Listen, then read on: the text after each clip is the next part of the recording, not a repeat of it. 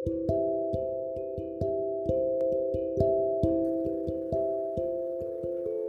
வணக்கம் குழந்தைகளே.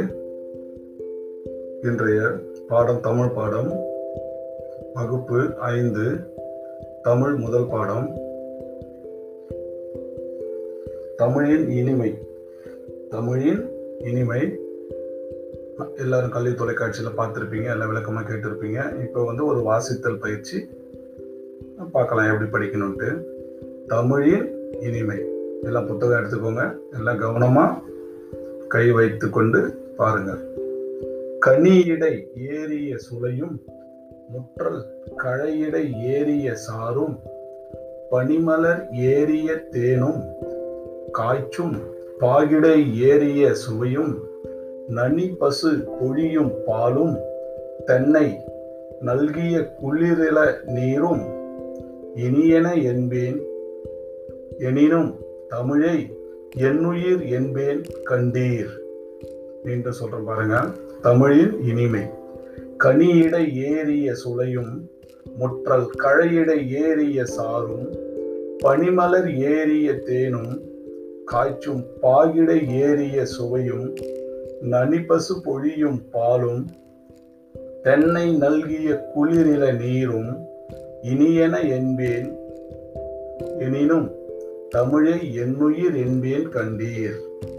நல்லா கேட்டுட்டு நீங்க படிங்க. இந்த பாடலை எழுதியவர் புரட்சி கவிஞர் பாரதிதாசன். யார் எழுதியது? புரட்சி கவிஞர் பாரதிதாசன். இந்த பொருளுக்கு பாடல் பொருள் கீழே கொடுத்துருக்குறாங்க. சொல் பொருள் பாருங்க. கனினா பழம் நனி மிகுதி களை கரும்பு நல்கிய வழங்கிய பாடல் பொருள்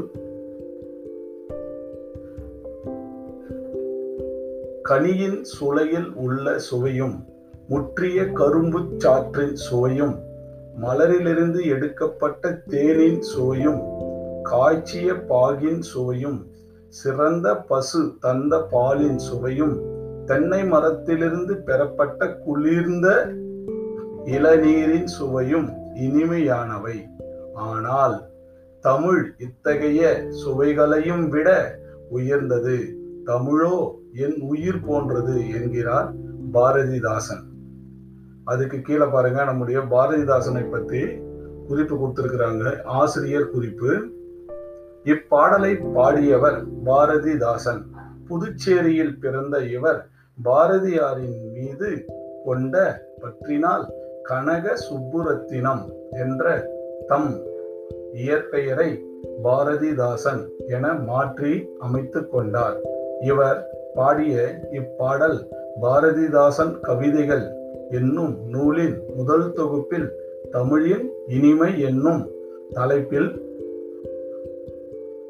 என்னும் தலைப்பில் அமைந்துள்ளது. இந்த பாடல் வந்து நம் தமிழ் மொழியினுடைய ஒரு இனிமையை பற்றி சொல்லியிருக்கிறாரு. அந்த கனி பழத்தில் உள்ள சுளை பலாப்பழத்தில் உள்ள சுளையும் அந்த அதில் உள்ள சுவையும் ஒரு கரும்பு சாற்றினுடைய சுவையும் ஒரு மலரிலிருந்து எடுக்கப்பட்ட ஒரு தேன் எப்படி இருக்கும்? அதனுடைய சுவையும் காய்ச்சிய பாகு பாகின்னா இந்த வெள்ளம் சர்க்கரை பாகு எடுப்பாங்க. அந்த பாகினுடைய சுவையும் சிறந்த பசு தந்த பாலின் சுவையும். இந்த பாலில் ஒரு நல்ல ஒரு பசுவிலிருந்து கறக்கப்பட்ட சுத்தமான பாலிலிருந்து அதை காய்ச்சினாக்கா அதனுடைய சுவையும் தென்னை மரத்திலிருந்து பெறப்பட்ட ஒரு இளநீர் அதனுடைய சுவையும் வந்து நமக்கு எல்லாருக்கும் தெரியும். எப்படி இருக்கும்? ரொம்ப ரொம்ப இனிமையாக இருக்கும். ஆனால் இந்த இனிமைகளை விட தமிழ் மொழி எப்படி இருக்குதான்? ரொம்ப இனிமையாக இருக்கிறது என்று பாரதிதாசன் சொல்கிறார். இது வந்து ஒரு வாசித்தல் பயிற்சிக்காக தான் நான் சொல்கிறேன் வந்து இதில் ஏதாவது வந்து பார்த்து மீண்டும் மீண்டும் கேட்டு படிங்க ஓகே? நன்றி குழந்தைகளே.